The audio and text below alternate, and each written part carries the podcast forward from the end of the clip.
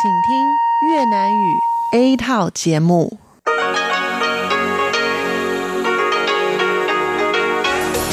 Đây là đài phát thanh quốc tế Đài Loan RTI.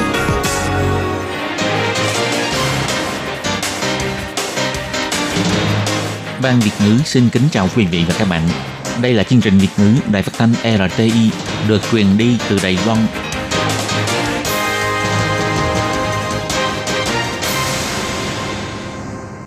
xin kính chào quý vị và các bạn. Chào mừng các bạn đến với chương trình phát thanh của Ban Việt ngữ Đài phát thanh quốc tế RTI ngày hôm nay. Kính thưa quý vị và các bạn, hôm nay là thứ Sáu, ngày 3 tháng 5 năm 2019, tức nhằm ngày 29 tháng 3 năm kỷ hợi. Chương trình hôm nay gồm các nội dung chính như sau. Mở đầu là phần tin tức thời sự Đài Loan, kế đến là bài chuyên đề, chuyên mục tiếng Hoa cho mỗi ngày, chuyên mục nhịp sống Đài Loan và kết thúc là chuyên mục nhìn ra thế giới. Để mở đầu chương trình, Thúy Anh xin được gửi đến quý vị và các bạn phần tin tức thời sự Đài Loan ngày hôm nay. Mời các bạn cùng lắng nghe phần tin tóm lược.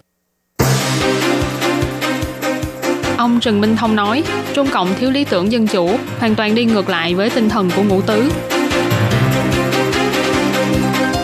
40 năm quan hệ ngoại giao Đài Loan Tuvalu, Tổng thống nói, giúp đỡ Tuvalu bồi dưỡng nhân tài khoa học kỹ thuật thế hệ sau.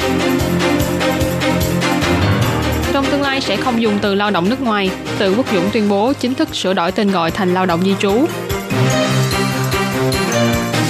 Doanh nghiệp không mua được điện năng lượng xanh, Bộ trưởng Bộ Kinh tế chỉ thị Điện lực Đài Loan sửa đổi hợp đồng thu mua. Dũng cảm đối diện với nghịch cảnh, người mẹ Việt Trần Thu Liễu được bầu chọn là người mẹ kiểu mẫu. Trong thuốc cũ có 3 thành phần có thể gây tác dụng phụ nghiêm trọng. Và sau đây mời các bạn cùng lắng nghe nội dung chi tiết của bản tin. Năm nay là kỷ niệm 100 năm của phong trào ngũ tứ. Năm 1919, phong trào ngũ tứ là phong trào học sinh đầu tiên trong lịch sử Trung Quốc, với lực lượng chủ yếu là lớp thanh niên trẻ tuổi, mở ra trang đầu cho chủ nghĩa dân chủ mới. 100 năm đã qua đi, tinh thần của phong trào ngũ tứ vẫn đang được phát huy lớn mạnh tại Đài Loan. Nhưng nhìn lại Trung Quốc, thì trào lưu tư tưởng tự do của khoa học và dân chủ thì càng lúc càng xa dần. Do sự phát triển của Trung Quốc có liên quan đến tương lai của Đài Loan, nên ngày 3 tháng 5, Tổng hội Văn hóa đã đặc biệt tổ chức buổi hội đàm 100 năm phong trào ngũ tứ, suy nghĩ về sự phát triển dân chủ của Trung Quốc. Buổi hội đàm này cũng đã mời các chuyên gia và học giả đến để cùng thảo luận về trào lưu tư tưởng ngũ tứ đối với sự ảnh hưởng và phát triển của hai bờ eo biển. Chủ nhiệm Ủy ban Trung Hoa Lục Địa ông Trần Minh Thông cũng đã được mời đến phát biểu. Ông đặc biệt bàn về sự ảnh hưởng của phong trào ngũ tứ đối với hai bờ eo biển từ góc độ trào lưu tư tưởng dân chủ. Ông nhận định tinh thần ngũ tứ đã không còn tồn tại ở Trung Quốc đại lục. Ngày nay Trung Cộng xem phong trào ngũ tứ như là một trang sử phấn đấu của đảng Cộng sản. Nhưng do chính quyền Bắc Kinh kiềm hãm tự do tư tưởng và ngôn luận, nên cũng đã khiến cho tinh thần tự do khai phóng trong trường học của Trung Quốc bị hao mòn và làm ngơ. Ông Trần Minh Thông nói,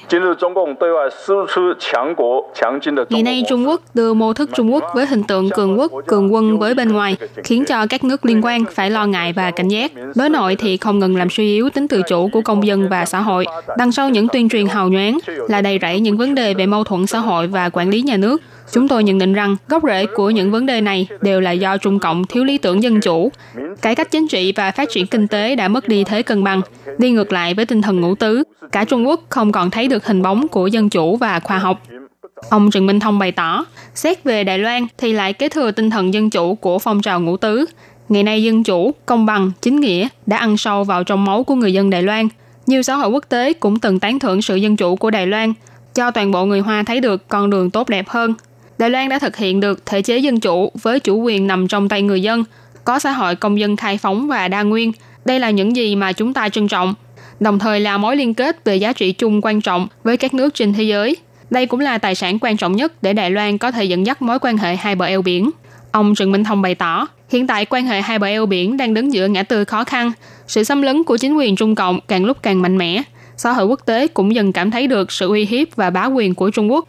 Ngoài ra, từ sau khi Bắc Kinh công bố 5 nguyên tắc trong đối sách với Đài Loan của Chủ tịch Trung Quốc Tập Cận Bình, từng bước lớn tới đối với Đài Loan, những việc này đã làm phá hoại hiện trạng của vùng biển Đài Loan, hiện tại còn lợi dụng xã hội tự do dân chủ khai phóng của Đài Loan để thao túng kinh tế, khống chế thông tin, dùng áp lực kinh tế chính trị để ảnh hưởng lòng dân Đài Loan, làm tổn thương đến tôn nghiêm chủ quyền và thể chế dân chủ của Đài Loan. Đối mặt với sự báo quyền của Trung Cộng, ông Trần Minh Thông nhấn mạnh Đài Loan nhất định phải kiên quyết bảo vệ chủ quyền và lối sống tự do dân chủ của nước nhà không bị xâm hại. Đây là giới hạn cuối cùng của Đài Loan, tuyệt đối không nhượng bộ. Đây cũng là nguyên nhân người dân Đài Loan tuyệt đối không chấp nhận một nước hai chế độ, không để cho Trung Cộng khống chế. Sáng ngày 3 tháng 5, Tổng thống Thái Anh Văn đã tiếp kiến Thủ tướng Tuvalu, ông Enele Sosene Sopoka tại phủ Tổng thống. Đây là lần thứ 16 ông Sopoga đến thăm Đài Loan. Trong bài phát biểu, Tổng thống Thái Anh Văn bày tỏ, từ sau khi ông Sopoga nhậm chức, đã luôn hết lòng phát triển đất nước và cũng tích cực đối mặt với những thử thách mà biến đổi khí hậu mang lại. Tương tự, Đài Loan cũng nỗ lực thực hiện mục tiêu phát triển bền vững của Liên Hiệp Quốc, đồng thời rất sẵn lòng chia sẻ kinh nghiệm với các nước trên thế giới. Tổng thống Thanh Văn nhấn mạnh, Đài Loan có thể cống hiến nhiều hơn cho xã hội quốc tế trong nhiều lĩnh vực. và đặc biệt cảm ơn ông Sopaga và chính phủ Tuvalu đã luôn toàn lực ủng hộ Đài Loan tham dự với quốc tế, không những đánh dấu tình bạn ban giao hữu nghị kiên cố của hai nước, đồng thời cũng là nguồn lực cho Đài Loan tiếp tục kiên trì vững bước. Tổng thống nói, bắt đầu từ năm nay, chúng tôi cũng sẽ mở rộng phạm vi hợp tác, xúc tiến kế hoạch Trung tâm Cơ hội số Đài Loan. Ngoài việc phát triển sự tương tác giao lưu giữa Đài Loan và Tuvalu, còn bồi dưỡng thế hệ tương lai của Tuvalu thành nhân tài khoa học kỹ thuật. Những kế hoạch hợp tác này là minh chứng tốt nhất cho công tác ngoại giao, hỗ trợ lẫn nhau và đôi bên cùng có lợi. Thủ tướng Sopoga trong bài phát biểu của mình thì khẳng định sự lãnh đạo ưu tú của Tổng thống Thái Anh Văn và cũng cảm ơn sự ủng hộ của Đài Loan ở nhiều phương diện. Ông bày tỏ, đối với Tuvalu mà nói, tình hữu nghị với Đài Loan là vô cùng quan trọng. Ông hy vọng trong tương lai có thể tiếp tục làm bền chặt hơn mối quan hệ này và cũng sẽ mời các đảo quốc ban giao ở Thái Bình Dương cùng nhau nói cho thế giới biết rằng mối quan hệ với Đài Loan có lợi ích to lớn như thế nào đối với họ và Đài Loan có thể cống hiến những gì đối với sự phát triển của toàn nhân loại. Theo thống kê của Bộ Lao động, hiện tại lao động di trú tại Đài Loan đã vượt hơn 700.000 người. Số lao động di trú tại thành phố Đào Viên có đến 110.000 người, là huyện thị có số lao động di trú đông nhất Đài Loan. Những lao động di trú này đến từ các quốc gia như Việt Nam, Indonesia, Thái Lan, Philippines, v.v. Ngoài cống hiến sức lực cho các hạng mục công trình công cộng lớn của chính phủ, còn bù đắp lỗ hổng nhân lực cho mảng chăm sóc lâu dài tại Đài Loan. Sáng ngày 3 tháng 5, Bộ trưởng Bộ Nội chính ông Tử Quốc Dũng cùng với Giám đốc Sở Di trú ông Khư Quang Phong đã đến xưởng chế biến thực phẩm Email ở Nam Khám, Đào Viên để thị sát và thăm hỏi lao động di trú.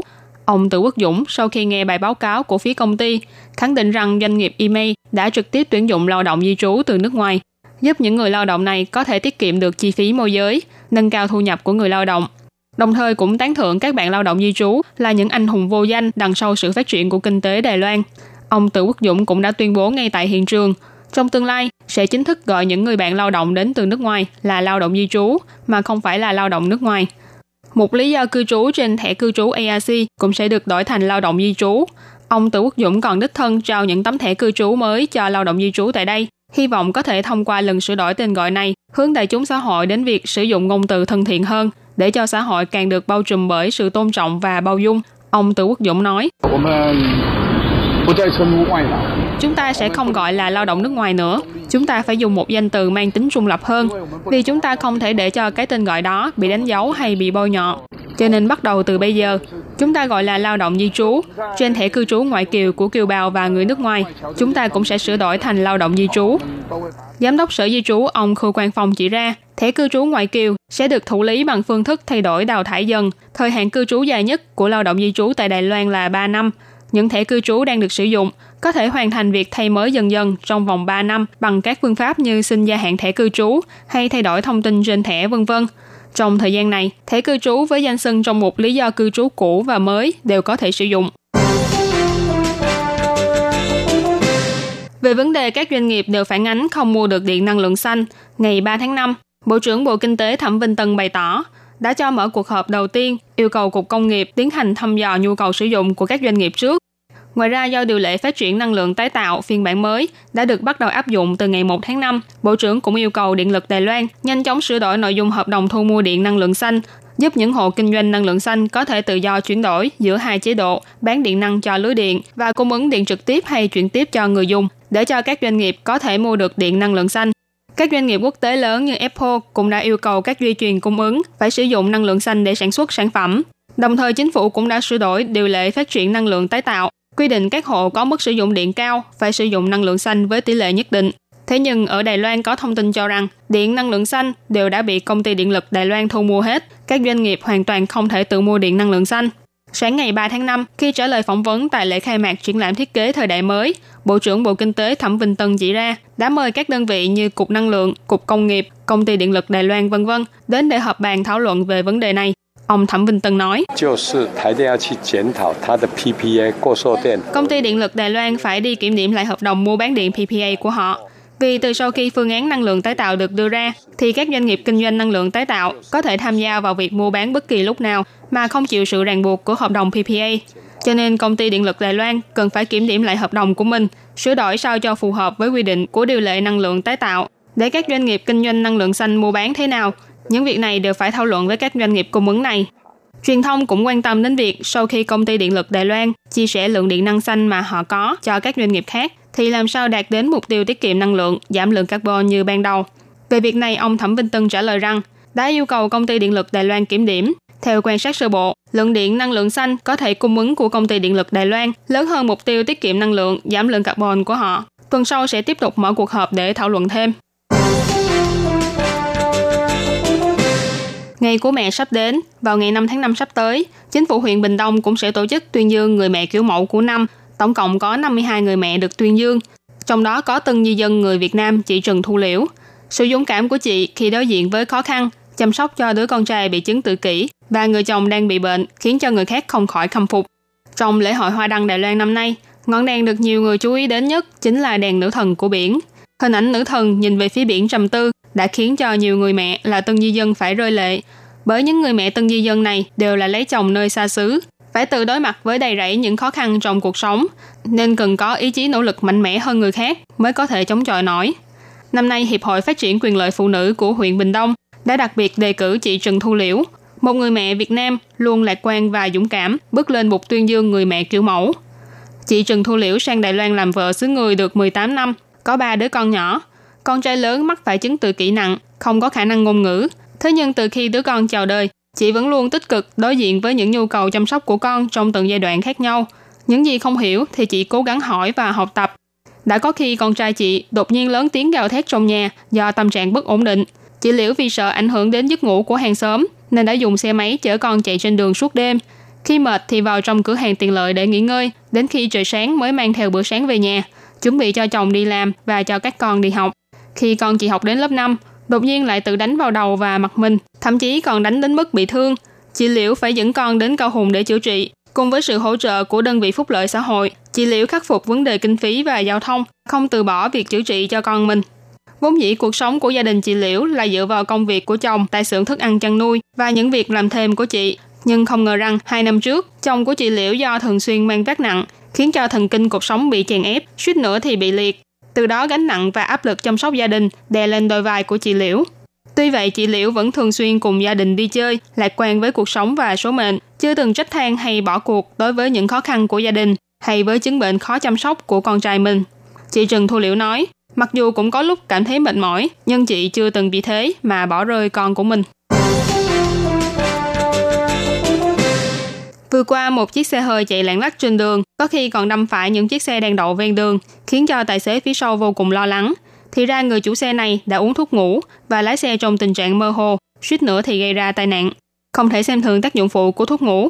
Theo báo cáo của Cục Quản lý Dược phẩm Thực phẩm FDA của Mỹ chỉ ra, trong thuốc ngủ có 3 thành phần có thể gây ra tác dụng phụ hiếm gặp. Ba thành phần bao gồm Lunesta, Sonata và Zopidem. Hơn nữa những loại thuốc chứa các thành phần này đều có thể tìm thấy ở Đài Loan. Bác sĩ khoa tâm thần Dương Thông Tài cho biết, những thành phần này hấp thu rất nhanh. Khi hoạt tính, chúng có thể khiến cho con người ta cử động hoặc vận động trong trạng thái ngủ, cũng tức là hiện tượng mà ta thường gọi là mộng du. FDA phát hiện những ca bệnh do tác dụng phụ của thuốc có 66 ca, trong đó có 46 ca còn xảy ra té ngã, bị bỏng, đuối nước, mộng du. Mặc dù hiện tại trong nước vẫn chưa nhận được thông báo về trường hợp xấu nào, nhưng quốc tế liên tục có thông tin cảnh báo về một vài trường hợp mộng du, nên Sở Quản lý Thực phẩm và Dược phẩm cũng không dám lơ là. Trưởng phòng tổ dược phẩm thuộc Sở Quản lý Thực phẩm và Dược phẩm, ông Hồng Quốc Đăng cho biết, Sở Quản lý Thực phẩm và Dược phẩm cũng đã gửi công văn đến cho các cơ quan y tế, phải chú thích rõ ràng những việc cần lưu ý trên bao thuốc của bệnh nhân. Bác sĩ cũng nhắc nhở người dân, sau khi uống thuốc ngủ, tốt nhất là nên đi ngủ ngay, tránh làm những hoạt động khác và cũng đừng tự ý ngưng thuốc. Nếu có vấn đề gì thì hãy tìm đến bác sĩ. Nhưng điều quan trọng nhất vẫn là tìm ra nguyên nhân gây mất ngủ, tránh lạm dụng thuốc, làm bỏ lỡ cơ hội chữa trị kịp thời. Vừa rồi là bản tin thời sự hôm nay do Thúy Anh biên tập và thực hiện. Cảm ơn sự chú ý lắng nghe của quý vị và các bạn. Thân ái chào tạm biệt và hẹn gặp lại. Đây là đài phát thanh quốc tế Đài Loan RTI, truyền thanh từ Đài Loan. Mời các bạn theo dõi bài chuyên đề hôm nay. Lê Phương xin chào các bạn, các bạn thân mến. Hoan nghênh các bạn theo dõi bài chuyên đề hôm nay qua bài viết Hãy cứu lấy các trẻ em bị mắc bệnh hen suyễn. Vừa qua, tuần sang y khoa tổng quan Lancet của tạp chí y học Anh Quốc đăng bài nghiên cứu mới nhất chỉ ra hàng năm trên toàn thế giới có 4 triệu trẻ em bị hen suyễn do ô nhiễm giao thông gây nên. Trong 194 quốc gia và khu vực, trong tỷ lệ 100.000 người bị mắc bệnh hen suyễn thì Đài Loan chiếm 420 người. Tỷ lệ mắc chứng hen suyễn cao thứ tư trên thế giới, nghiêm trọng hơn cả Mỹ và Anh. Bài nghiên cứu cảnh báo ô nhiễm giao thông là yếu tố quan trọng khiến cho trẻ bị hen suyễn. Chính phủ nên áp dụng biện pháp tích cực, khích lệ người dân thường xuyên sử dụng phương tiện giao thông công cộng và phương tiện giao thông xanh. Bài nghiên cứu này kiến nghị chính phủ nên dốc sức giảm thiểu ô nhiễm giao thông, giảm khí thải nhà kính, đồng thời cải thiện sức khỏe trẻ em. Nghiên cứu chỉ ra, có nhiều trẻ em mắc bệnh hen suyễn sống trong phạm vi chỉ số được khuyến nghị của Tổ chức Y tế Thế giới, nhưng các chỉ số này đã lỗi thời rồi, phải kiểm thảo lại. Phòng Bảo vệ chất lượng không khí và kiểm soát tiếng ồn thuộc Sở Bảo vệ Môi trường cho biết, nồng độ trung bình của nitơ dioxide ở Đài Loan thấp hơn giá trị khuyến nghị của Tổ chức Y tế Thế giới, nhưng tỷ lệ chẩn đoán mắc bệnh hen suyễn ở Đài Loan cao, khiến Đài Loan bị xếp ở hàng cao trong cuộc nghiên cứu này.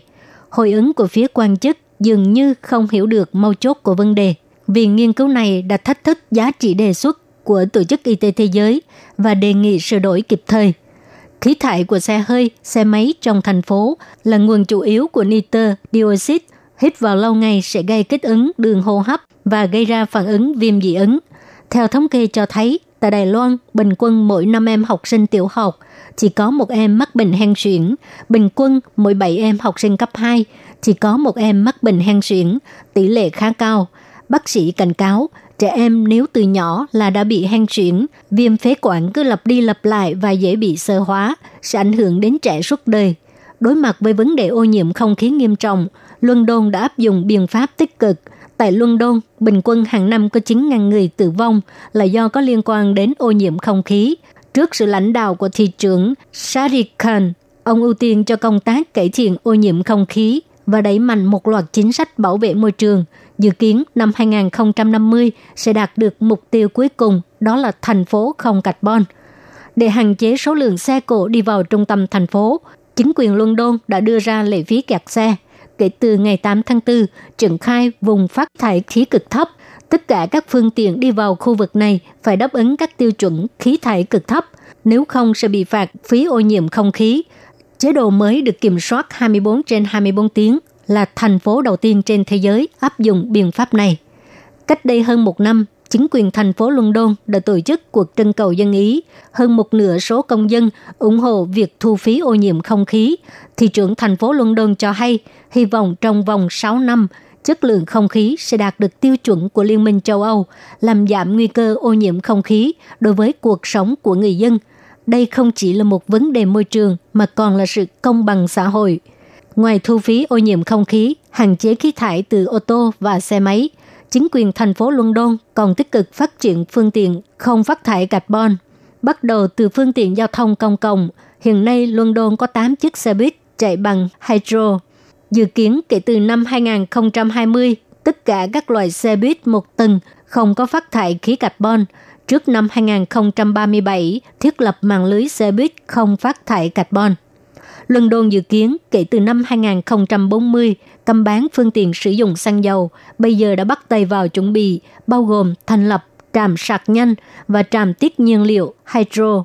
Để cải thiện ô nhiễm không khí, chính quyền thành phố London đã áp dụng nhiều biện pháp trong cùng một lúc, đặt ra mục tiêu ngắn, trung và dài hạn, dần dần đạt được lý tưởng không có khí thải carbon – Tại Đài Loan, đa số người dân đều sử dụng xe máy và xe ô tô đi làm, gây ô nhiễm không khí rất nghiêm trọng, làm hại đến sức khỏe của bản thân và của cả người khác.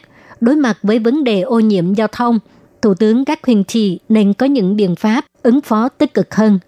Các bạn thân mến, các bạn vừa theo dõi bài chương đề do Lê Phương thực hiện. Xin cảm ơn các bạn đã quan tâm và theo dõi. Lê Phương xin hẹn gặp lại các bạn vào tuần sau cũng trong giờ này.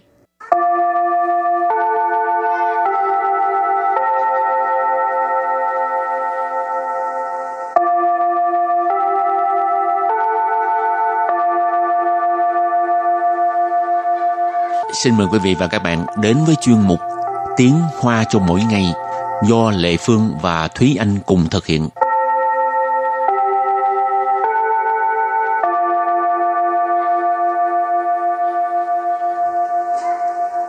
Thúy Anh và Lệ Phương xin kính chào quý vị và các bạn. Chào mừng các bạn đến với chuyên mục Tiếng Hoa cho mỗi ngày ngày hôm nay.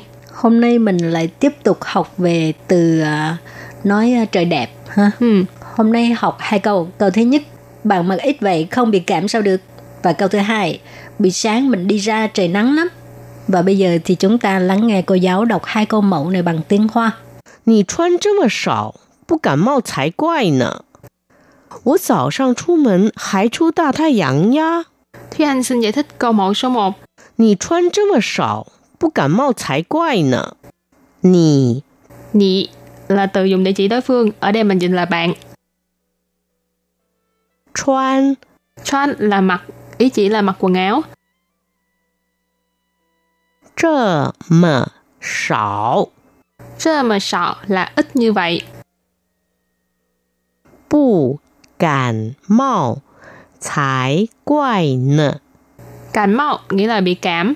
Bù sầm mờ sầm mờ thái quài tức là không bị cái gì đó mới là lạ. Ở đây là bù cảm mạo thái quài tức là không bị cảm mới là lạ. Và sau đây chúng ta hãy cùng lắng nghe cô giáo đọc lại câu mẫu này bằng tiếng Hoa. 你穿这么少，不感冒才怪呢。你穿这么少，不感冒才怪呢。 Câu này có nghĩa là bạn mặc ít vậy không bị cảm sao được. Và câu thứ hai, buổi sáng mình đi ra trời nắng lắm. 我早上出门还出大太阳呀。 Bây giờ Lê Phương xin giải thích câu 2. 我我 ở đây dịch là mình ha. Chào sang Chào sang có nghĩa là buổi sáng. Chu mẫn Chu mẫn tức là đi ra ngoài. Hải Hải có nghĩa là còn. Chu đà thái yang Chu đà thái yang Thái yang là mặt trời. Su ta thái阳tức là trời rất là nắng. 呀。 Dạ, cái này là ngữ khí từ. Rồi và bây giờ thì chúng ta lắng nghe cô giáo đọc câu mẫu này bằng tiếng Hoa. 我早上出门还出大太阳呀。我早上出门还出大太阳呀。 Câu vừa rồi là buổi sáng mình đi ra trời nắng lắm. Và sau đây chúng ta hãy cùng đến với phần từ vựng mở rộng.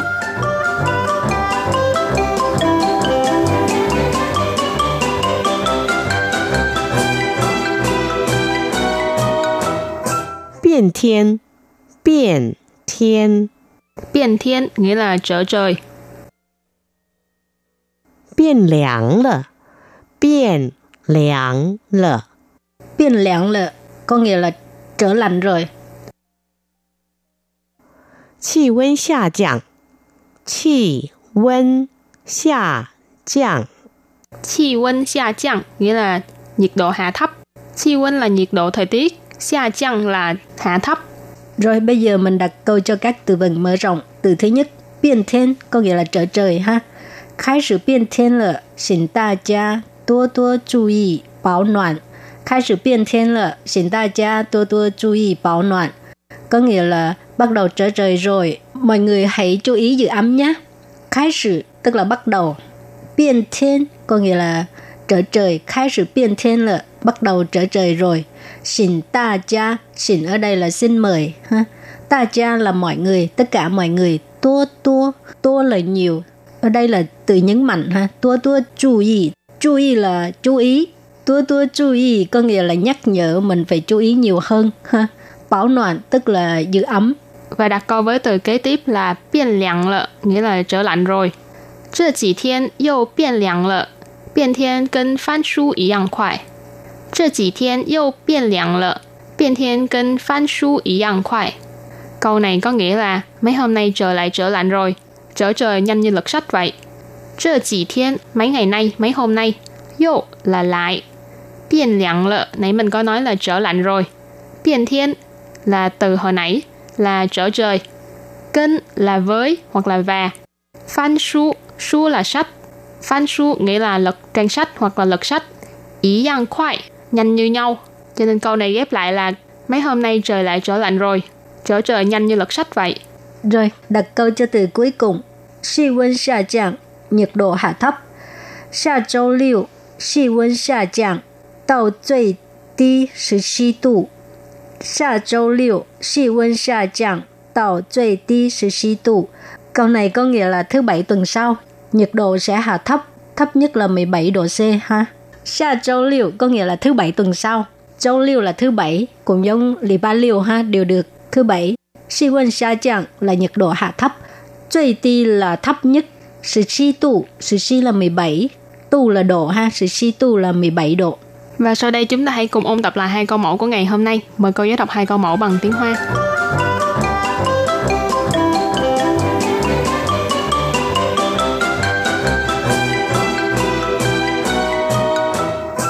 Nì 穿这么少，不感冒才怪呢。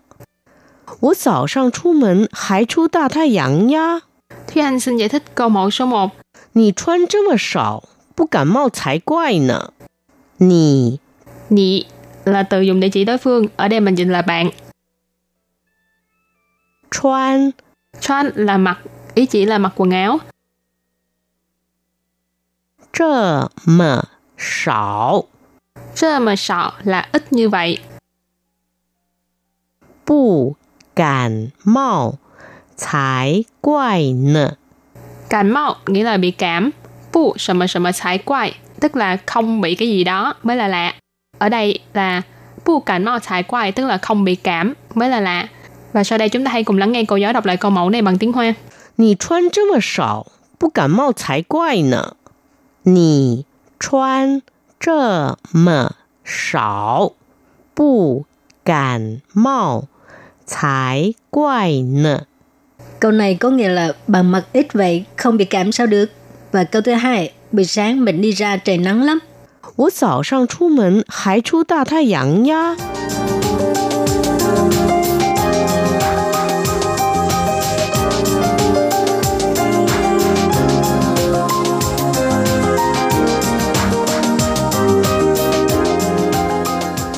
Bây giờ Lê Phương xin giải thích câu 2. 我早上出门还出大太阳呀。我 Wo ở đây dịch là mình ha. 早上. Chào sang có nghĩa là buổi sáng. Chu mẫn. Tức là đi ra ngoài. Hải. Hải có nghĩa là còn. Chu đà thái yang. Là mặt trời. Chu tức là trời rất là nắng. 呀， Gia, cái này là ngữ khí từ. Rồi và bây giờ thì chúng ta lắng nghe cô giáo đọc câu mẫu này bằng tiếng Hoa. 我早上出门还出大太阳呀。我早上出门还出大太阳呀。 Câu vừa rồi là buổi sáng mình đi ra trời nắng lắm.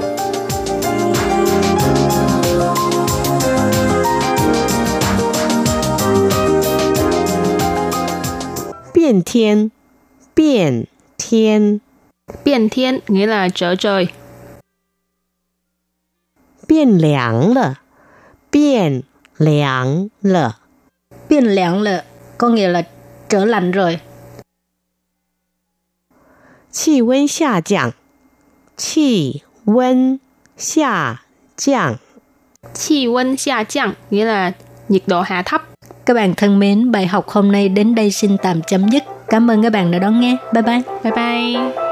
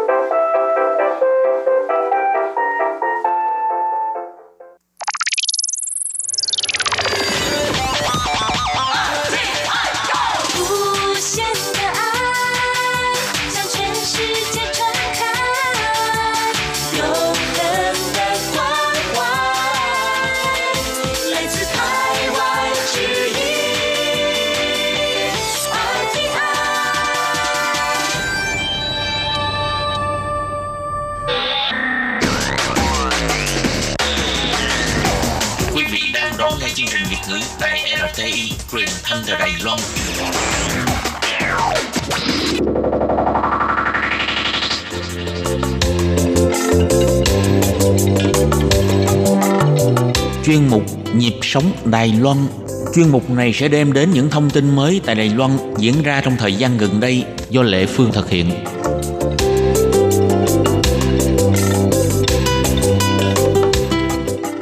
Bạn thân mến, trong chung một nhịp sống Đài Loan hôm nay, khách mời của chúng ta đó là cô giáo Huỳnh Thị Tố Nga. Cô giáo Nga là đang theo học chương trình tiến sĩ ngành giảng dạy tiếng Hoa của trường Đại học Chính trị Đài Loan. Thì cô giáo Nga đã có một cái kinh nghiệm giảng dạy tiếng Hoa rất là phong phú khi còn ở Việt Nam và bây giờ thì à, à, sang Đài Loan Nga cũng phát huy cái cái chuyên môn này của mình cô đã tham gia một cái à, dự án gọi là chăm sóc tân di dân thì đây là một dự án như thế nào? Bây giờ Lệ Phương sẽ mời cô giáo Huỳnh Thị Tố Nga giới thiệu cho chúng ta cùng tìm hiểu nhé.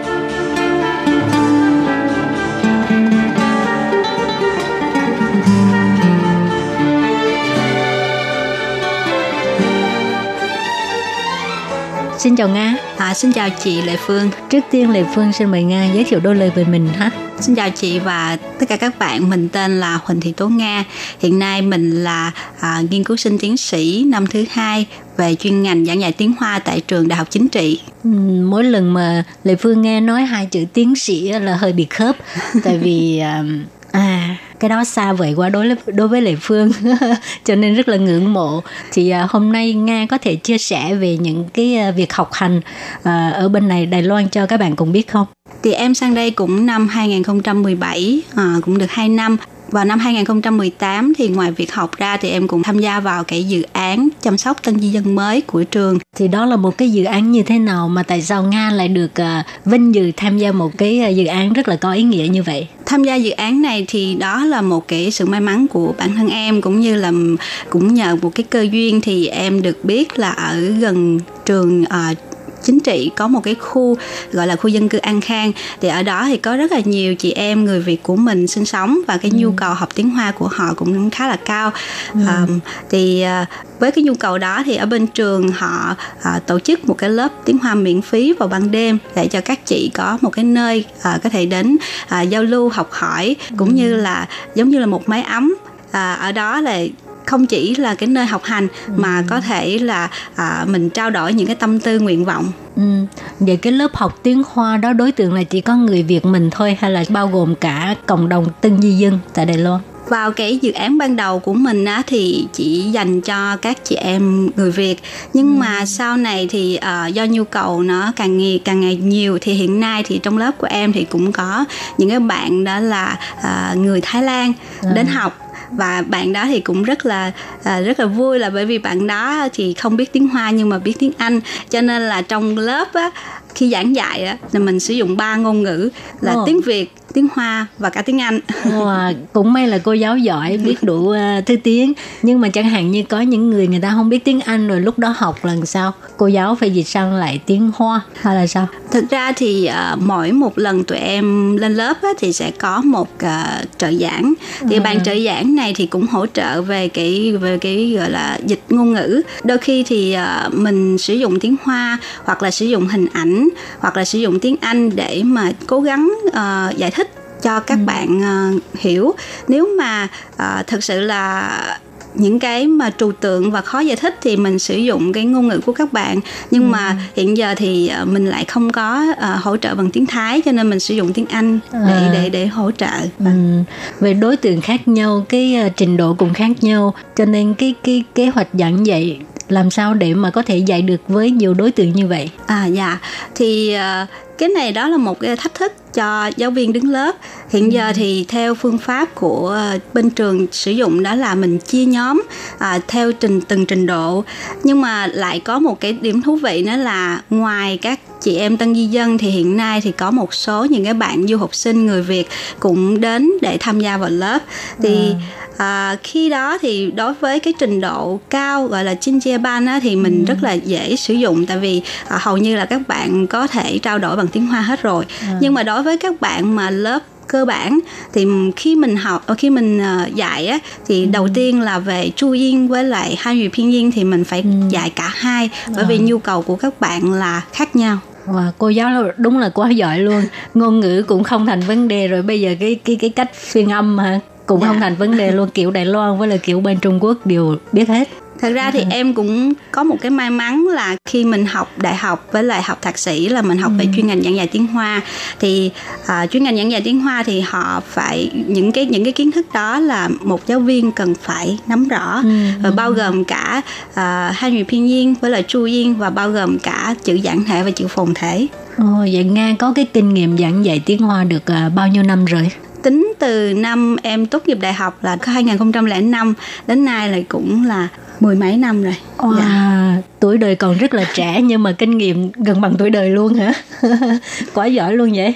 À, thì cái này em cũng cảm thấy là giống như là à, gọi là người đó nói hay là gì à, nghề chọn người à. dạ lúc mà học đại học thì mình không nghĩ không nghĩ là mình sẽ trở thành một giáo viên ừ. nhưng mà à, khi tốt nghiệp thì lại may mắn là được thầy giới thiệu về công tác tại trường đại học an giang thì từ đó thì uh, dạy rồi uh, yêu thích công việc và à. được tiếp xúc với các em sinh viên các học sinh thì cảm thấy là mình sẽ trẻ trung hơn. À, dạ. bây giờ vẫn còn rất trẻ nhưng mà hồi đó uh, 2005 là là bắt đầu theo cái ngành này rồi. Dạ vâng. Hồi đó uh, thương gia Đài Loan ở Việt Nam đã nhiều chưa? À, thời điểm đó thì cái đầu tư của thương gia Đài Loan ở Việt Nam à, gọi là đứng số 1 dạ thì à. bây giờ thì cái cái cái gọi là cái đầu tư đó thì nó giảm rồi nhưng ừ. mà thời điểm đó là đứng số 1 hầu như là các thương gia Đài Loan thôi chứ không có các thương gia Trung Quốc nhiều Ủa? như bây giờ có lẽ là vì do cái nguyên nhân đó cho nên nga mới đi theo cái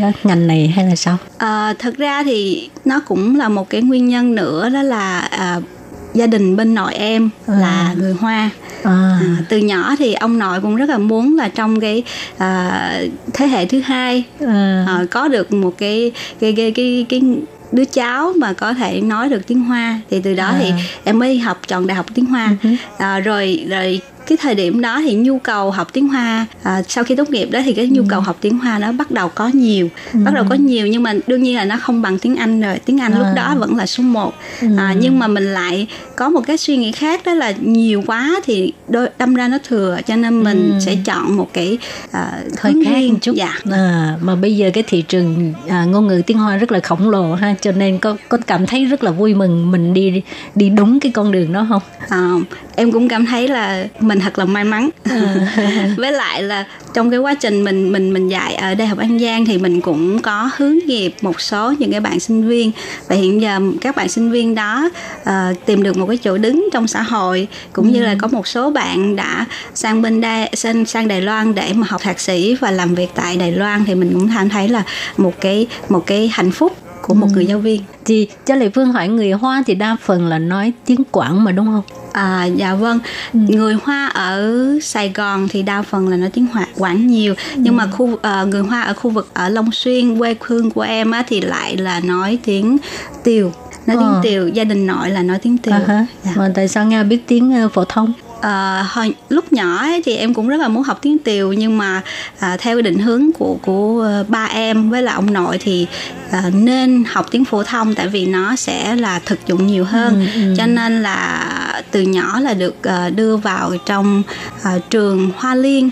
à, là trường dạy tiếng Hoa vào vào ban đêm Hoa Liên là Liệt Phương cứ nghĩ là Hoa Liên ở Đài Loan. À, dạ. à, cái trường đó tên là Hoa Liên à. mà nằm ở Long Xuyên, An Giang. À, thì à, lúc đó bên Việt Nam mình hiện nay cũng vậy á, giảng dạy tiếng Hoa là giảng dạy cái chữ à, gọi là giảng thể hả? Dạ. À, ở Việt Nam thì sử dụng toàn bộ các sách đều là giảng thể và đa phần là họ mua bản quyền từ Đại học Bắc Kinh hoặc là Đại học Ngôn ngữ Bắc Kinh. Ừ.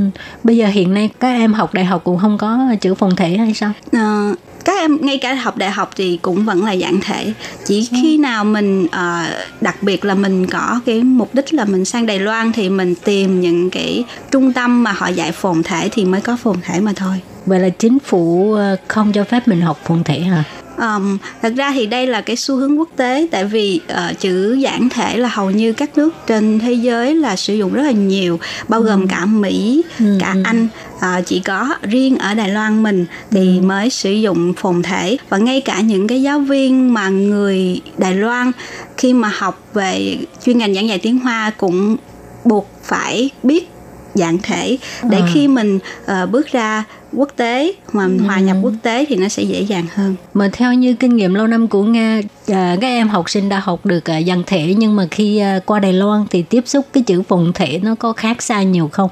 À, khác rất là nhiều. Ừ. À, với lại là uh, có một cái lời khuyên dành cho các bạn mà trước khi sang Đài Loan là mình phải uh, trước khi sang Đài Loan thì mình nên uh, có những cái bước chuẩn bị tốt uh, chẳng hạn như là học trước uh, những chữ phồn thể ừ. thì hiện nay ở trên thị trường nó có một cái sách gọi là đối chiếu giữa giản thể và phồn ừ. thể ừ. thì thật ra thì ở trong cái giản thể giữa giản thể và phồn thể nó có những cái uh, logic nó có những cái uh, mình gọi là uh, duyễn trở như khi mình ừ. nắm được cái duyễn trở đó thì mình sẽ uh, từ từ mình sẽ uh, tiếp thu rất là rất là nhanh về cái chữ phồn thể này và mình phải tốn một cái thời gian trong cái lúc bước bước bước đầu là mình uh, phải chịu là nhìn cái chữ gì cũng à. không hiểu nói chung yeah. Dạ. thì mình mới học cái gì cũng phải phải bỏ ra rất nhiều là công sức mà ha dạ ừ. vâng uh, quay trở lại cái đề tài ban đầu hồi nãy giờ mình nói tự nhiên chạy qua bên Việt Nam luôn dạ. thì cái dự án dạy tiếng Hoa đó đó Nga có thể giới thiệu là các bạn đó thường học về cái nội dung gì không À dạ, cái lớp đó thì nó sẽ có hai à, hai nhóm. Cái nhóm là gọi là Chinh Chê Ban thì những cái bạn đó đa phần là đã học tiếng Hoa được một thời gian ở các cái trường học ban đêm của chính ừ. phủ mở ra. Thì ở đó thì các bạn lại học những cái giáo trình của à, học sinh tiểu học thì đến đây thì mình lại là gọi là sân hỏa hoa đó đi uh-huh. thì mình sẽ thiết kế những cái à, chủ đề thực tế trong cuộc sống à, và ừ. theo nhu cầu của các bạn à, chẳng hạn như hôm trước có à, một bạn là đi xin việc đi xin việc làm thì à, điều đầu tiên là mình phải biết viết được cái sơ yếu lý lịch Ừ. Uh, và mình phải viết được cái tự truyện như vậy ừ. thì phải hướng dẫn bạn à lý bèo viết như thế nào sư ừ. anh viết như thế nào à, ừ. và à, những cái bạn mới đối với các lớp mới thì mình sẽ là à, quan trọng là chu yên uh, pha yên với lại hai người phiên yên thì mình uh, hỗ trợ các bạn sau đó thì uh, nội dung đó là những cái những cái đối thoại cơ bản ừ. uh, để các bạn có thể hòa nhập được với cái xã hội Đài Loan ví dụ ừ. như chẳng hạn uh, ví dụ như là uh, mua sắm ví dụ như là uh, hỏi đường ví dụ ừ. như là à, đi trẻ duyên như thế nào ừ, dạ. rất là thực dụng ha dạ ừ, mà toàn là do nga biên soạn ha thực ra thì à, em cũng không phải là giỏi gì về mặt biên soạn nhưng mà ừ. à, mình có thể kết hợp những cái à, những cái giáo trình à, ừ. hiện, hiện giờ của bộ giáo dục của đài ừ. loan à, ừ. xuất bản chẳng hạn như sử dụng sư thiên hóa gì hoặc là tăng tay trung quận ừ. thì những cái đó à, mình thấy chọn những cái bài phù hợp nếu không phù hợp thì mình phải tự thiết kế có một số những cái mà mình cảm thấy là uh, nội dung nó chưa có phù hợp lắm với uh, thực tế cuộc sống thì mình phải sửa uh, với lại là đôi khi nó có những cái mà về văn hóa Việt Nam thì ừ. những cái quyển sách đó thì lại không có chú trọng nhiều cho à. nên mà là giáo viên thì mình phải có cái điều, sự điều chỉnh. Uh-huh. Yeah. Dạ. Ừ, rồi cái uh, sách giáo trình đó có thể tặng cho ban Việt ngữ không? À dạ được. Để ban Việt ngữ tặng lại cho thính giả nếu như thính giả có nhu cầu như thế này. À dạ vâng được ạ. Cảm ơn ngài trước. Các bạn thân mến, buổi trò chuyện thật là thú vị phải không nào? À, các bạn cũng không ngờ lệ Phương còn phải xin cái à, sách dạy tiếng Hoa của cô giáo Nga này chứ phải không? À, à làm à, người dẫn chương trình mà cũng phải xin khách mời cũng kỳ quá phải không? Nhưng mà vì các bạn hết á, lệ Phương mới mở miệng xin đó. Rồi và hy vọng à, sẽ sớm nhận được bộ sách này ha và Lê Phương còn muốn tìm hiểu, uh, muốn khai thác rất nhiều ở cô giáo Huỳnh Thị Tô Nga. Nhưng mà vì thời lượng của chương trình có hạn cho nên xin tạm dừng ngang đây. Tuần sau các bạn nhớ tiếp tục đón nghe cô giáo Tô Nga chia sẻ về những cái uh, công việc rất là có ý nghĩa của cô tại Đài Loan nhé. Cảm ơn các bạn rất nhiều.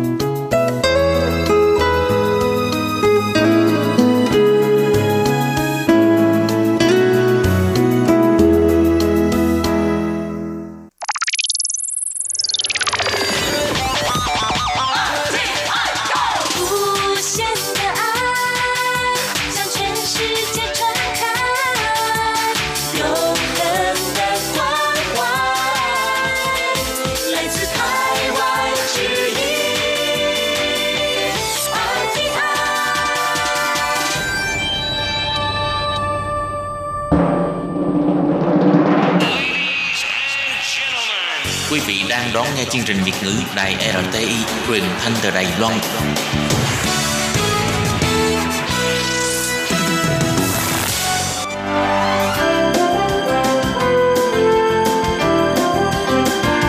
Xin mời quý vị và các bạn đến với chuyên mục Nhìn ra thế giới. Chuyên mục này gồm những nội dung liên quan đến quốc tế,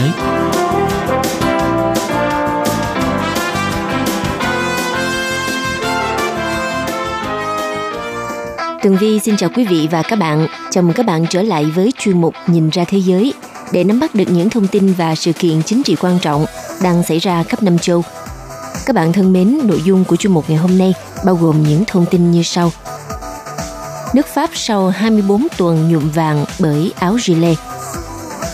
Tổng thống Nga Putin ký ban hành luật ngắt kết nối Internet toàn cầu – Liên minh châu Phi gia hạn thời gian quân đội Sudan chuyển giao quyền lực. Cuối cùng là quân đội Mỹ đe dọa Venezuela. Sau đây xin mời các bạn cùng theo dõi nội dung chi tiết.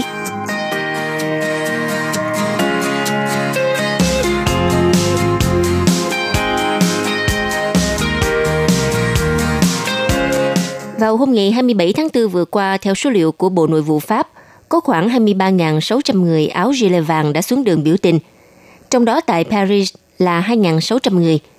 Đây có thể nói là ngày biểu tình có ít người tham gia nhất kể từ khi khởi phát phong trào áo gilet vàng kéo dài hơn 5 tháng vừa qua.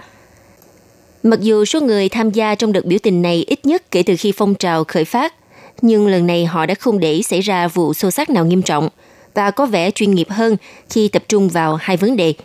Vấn đề thứ nhất là họ muốn tuyên bố đại chiến quốc tế và thứ hai là phản đối cách báo chí và truyền thông Pháp đưa tin về họ. Đại lộ James Elysees, khu vực xung quanh phủ tổng thống, hạ viện và nhà thờ Đức Bà Paris tiếp tục bị cấm biểu tình. Theo đài truyền hình BFM TV, có hai đoàn biểu tình xuất phát vào khoảng 13 giờ 30 phút giờ địa phương ngày 27 tháng 4, còn một đoàn xuất phát từ nhà ga Montparnasse quận 14 tiến về phía quảng trường Ý Palace Italy quận 13. Đoàn thứ hai đã vây quanh trụ sở các cơ quan truyền thông lớn nhằm yêu cầu truyền thông phải đối xử công bằng hơn, bắt đầu từ đài phát thanh Pháp. Rồi đến khoảng 14 giờ, đoàn người biểu tình đã đến trụ sở của đài truyền hình TF1 ngay gần Mansion de la Radio. Các cơ quan truyền thông France Television, BFM TV, CNews cũng nằm trong khu vực. Đoàn biểu tình thứ hai là hoạt động mang tên Câu trả lời chung có sự tham gia của Tổng Liên đoàn Lao động, theo lời kêu gọi tổng phản công của những người áo gilet vàng. Mục tiêu của họ là vì một nền truyền thông vô tư. Sáng kiến này cũng liên quan đến ý kiến của phe áo gilet vàng, cho rằng phần lớn các phương tiện truyền thông đang lan truyền thông tin sai lệch về các cuộc biểu tình của họ hoặc đang cố tình làm méo mó thông tin về những hoạt động này. Trước khi cuộc tập hợp lần thứ 24 của những người áo gilet vàng diễn ra, Trước đó ngày 25 tháng 4, gần 6 tháng từ khi phong trào nổi lên với những cuộc biểu tình mỗi ngày thứ Bảy tại các thành phố lớn ở Pháp, đặc biệt là tại Paris. Lần đầu tiên, Tổng thống Macron tổ chức cuộc họp báo dài 2 tiếng rưỡi đồng hồ với sự góp mặt của 320 phóng viên tại Điện Elysee. Mục tiêu là phát họa những nét chính cho giai đoạn 2 của nhiệm kỳ và chấm dứt được phong trào phản kháng. Tổng thống Macron bày tỏ tiếc nuối vì đã gây ra cảm giác ông là người cứng rắn và đôi khi bất công – Ông hứa sẽ lãnh đạo theo một cách khác, tính nhân bản sẽ là trung tâm của mọi chủ trương, đồng thời cho biết không quan tâm đến việc tái tranh cử tổng thống. Cụ thể, ông Macron tuyên bố sẽ giảm khoảng 5 tỷ euro thuế thu nhập, nhắm vào tầng lớp trung lưu, nhưng bên vực cho việc hủy bỏ sắc thuế đánh vào người giàu, thường xuyên bị phe áo vàng Chile chỉ trích. Để tài trợ cho việc giảm thuế thì một số ưu đãi cho doanh nghiệp sẽ được xem xét lại.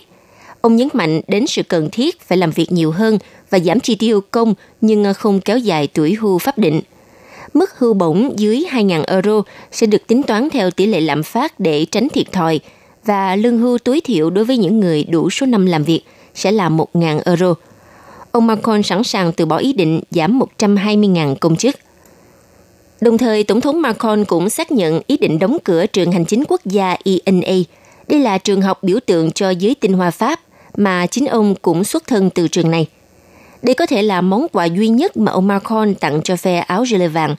Tuy nhiên, ông lại bác bỏ yêu sách về trưng cầu sáng kiến công dân RIC và đề xuất đơn giản hóa thủ tục trưng cầu sáng kiến chia sẻ. Mọi dự luật thu thập được 1 triệu chữ ký, thay vì là 4,5 triệu, sẽ được đưa ra quốc hội để bàn thảo. Và khi nhìn vào số lượng người tham gia thấp nhất từ trước đến nay trong ngày 27 tháng 4 để nói rằng những người áo gilet vàng hài lòng với giải pháp của Tổng thống thì điều này quả là thật vội vàng. Như phần lớn những người tham gia và lãnh đạo không chính thức của các nhóm áo gilet vàng thừa nhận, những gì diễn ra hôm thứ Bảy tuần trước sẽ không phải là hành động chính. Các cuộc biểu tình lớn nhất được lên kế hoạch cho Ngày Quốc tế Lao động 1 tháng 5. Trong một diễn biến khác liên quan vào ngày 28 tháng 4, một nhóm người biểu tình áo gilet vàng ở Pháp đã tuyên bố thành lập Hiệp hội nạn nhân của bạo lực từ phía cảnh sát. Theo hãng thông tấn AFP cho biết, những người biểu tình đã quyết định gọi tổ chức của họ là tế nhị để răng đe, theo cách tương tự với khái niệm bắn bỏ để răng đe trong lịch sử Pháp. Thời điểm đó, hàng trăm binh sĩ đã bị tòa án binh lưu động kết án tử hình trong cuộc bạo loạn trong quân đội vào tháng 5 và tháng 6 năm 1917. Bộ luật công lý quân sự thời đó cũng cho phép thực hiện một biện pháp răng đe như vậy, và theo ý kiến của các nhà biên soạn, thì điều luật này đã có tác động mạnh mẽ đối với binh sĩ Pháp. Theo Hiệp hội nạn nhân của bạo lực từ phía cảnh sát cho biết, kể từ đầu tháng 11 năm ngoái, khi thời kỳ biểu tình của áo gilet vàng bắt đầu nổ ra, 22 người biểu tình đã bị mất mắt, 5 người bị cắt cụt bằng tay hoặc toàn bộ cánh tay, thậm chí đã có trường hợp đàn ông bị cắt cụt bộ phận sinh dục. Bộ Nội vụ Pháp trước đó đã báo cáo rằng chỉ trong tháng 3 trong quá trình cảnh sát và hiến binh khôi phục trật tự lại các cuộc biểu tình, thì có 13.095 viên đạn cao su cỡ nòng lớn đã được bắn ra từ những lực lượng đặc biệt. Còn theo ý kiến của những người khiếu nại, việc sử dụng vũ khí nguy hiểm này là không chính đáng, do đó đã có 83 trường hợp bị khởi kiện. Tổng cộng, theo báo cáo của Bộ trưởng Bộ Nội vụ Pháp, trên đài phát thanh France Info ngày 26 tháng 4, Tổng cục Thanh tra Cảnh sát Pháp đang điều tra 220 khiếu nại về hành vi ngược đãi và tàn bạo đối với những người tham gia biểu tình áo gilet vàng. Như vậy, tại hội nghị thành lập Hiệp hội nạn nhân của bạo lực từ phía cảnh sát, được tổ chức hôm ngày 28 tháng 4, thì các thương binh của phong trào áo gilet vàng nhấn mạnh họ đòi hỏi công lý phải được thiết lập và buộc các cơ quan thực thi pháp luật ở Pháp cấm sử dụng những thứ gọi là vũ khí không gây chết người như là lựu đạn hơi ngạt, súng phun hơi cay và đạn cao su.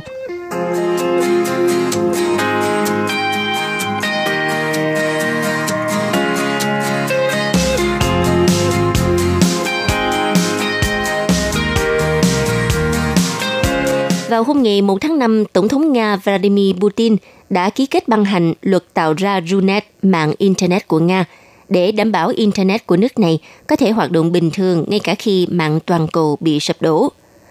Về khái niệm thì luật mới này nhằm bảo vệ Nga khỏi những hạn chế của mạng Internet toàn cầu bằng cách tạo ra điều mà Điện Kremlin mô tả là mạng Internet nội địa bền vững, an toàn và ổn định – Văn bản luật nói trên đã được công bố trên một cổng thông tin của chính phủ Nga hôm ngày 1 tháng 5 và sẽ có hiệu lực vào tháng 11 năm 2019 sắp tới. Thời điểm hiện tại thì mạng Internet của Nga phần lớn vẫn nằm trên lý thuyết, chưa có nhiều thông tin thực tiễn được tiết lộ. Theo bản tóm tắt được hãng thông tấn RIA Novosti công bố, luật mới này kêu gọi thành lập một trung tâm quản lý được giám sát bởi cơ quan giám sát truyền thông, công nghệ thông tin và truyền thông đại chúng Liên bang Nga – theo đó, trong trường hợp xảy ra tấn công mạng, thì cơ quan này sẽ tiến hành hoạt động tập trung của tổng hệ thống liên lạc, giúp chính phủ Nga xác định các mối đe dọa để từ đó đưa ra biện pháp đối phó thích hợp. Ngoài ra, thông tin của các tổ chức và công ty nhà nước cũng sẽ được bảo vệ bằng phương thức mã hóa. Theo hãng thông tấn RIA Novosti, thì luật mới là một biện pháp đối phó với chiến lược an ninh mạng quốc gia của Mỹ, vốn cáo buộc Nga, Trung Quốc, Iran, Triều Tiên sử dụng các công cụ mạng làm suy yếu nền kinh tế và dân chủ của Mỹ.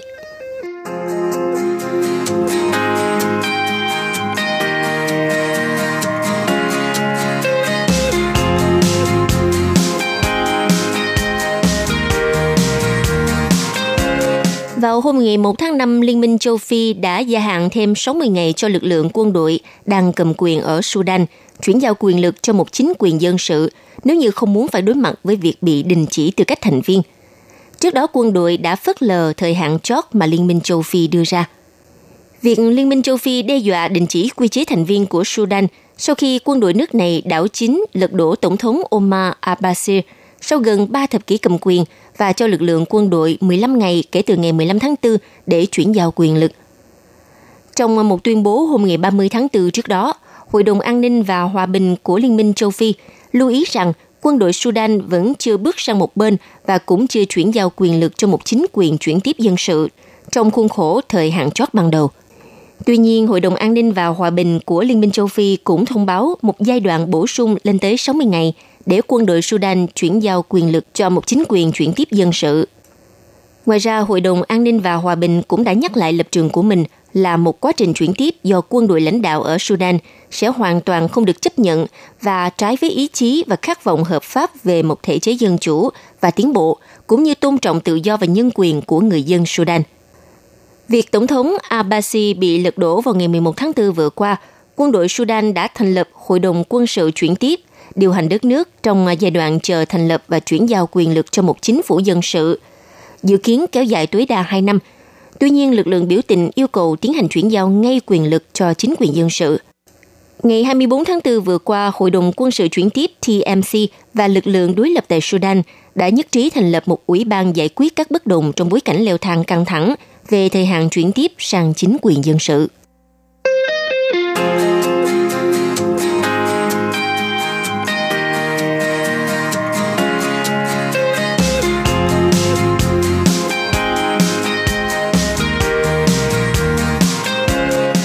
Vừa qua, người đứng đầu Bộ Tư lệnh miền Nam Hoa Kỳ, Đô đốc Cranfowler tại một phiên điều trần trong Ủy ban quân vụ của Hạ viện Quốc hội Hoa Kỳ đã tuyên bố sẵn sàng thực hiện bất kỳ mệnh lệnh nào của Tổng thống Donald Trump tại Venezuela, đồng thời hỗ trợ các nỗ lực ngoại giao để chuyển giao quyền lực trong hòa bình ở nước Cộng hòa.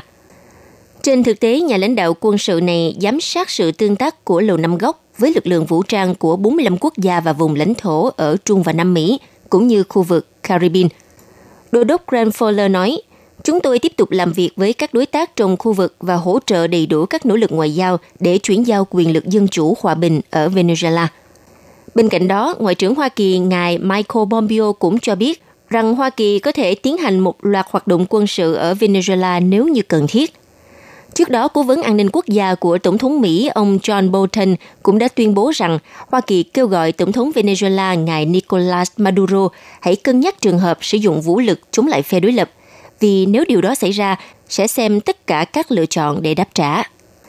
Vào hôm ngày 30 tháng 4, các cuộc biểu tình chống chính phủ đã diễn ra ở thành phố Caracas và một số thành phố khác của Venezuela sau khi lãnh đạo phe đối lập Juan Guaido đăng một video clip trên Twitter kêu gọi quân đội ra tay chiếm lấy chính quyền trong nước.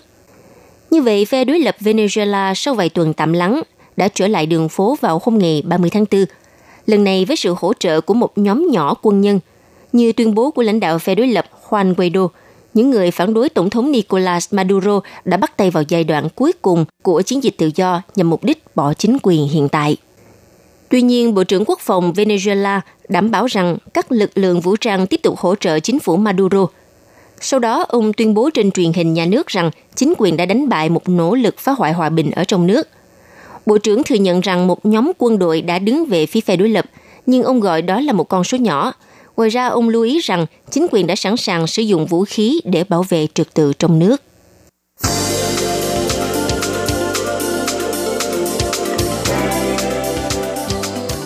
Quý vị và các bạn thân mến, vừa rồi là chuyên mục Nhìn ra thế giới do tường vi biên tập và thực hiện. Xin cảm ơn sự chú ý lắng nghe của các bạn. Hẹn gặp lại trong chuyên mục tuần sau cũng vào giờ này. Bye bye.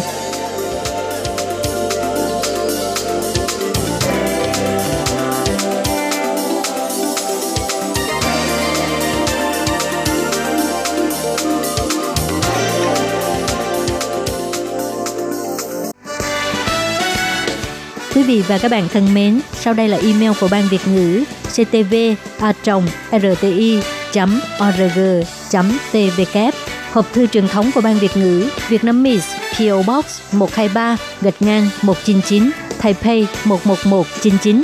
Còn thính giả ở Việt Nam xin gửi đến hộp thư số 104 Hà Nội, Việt Nam.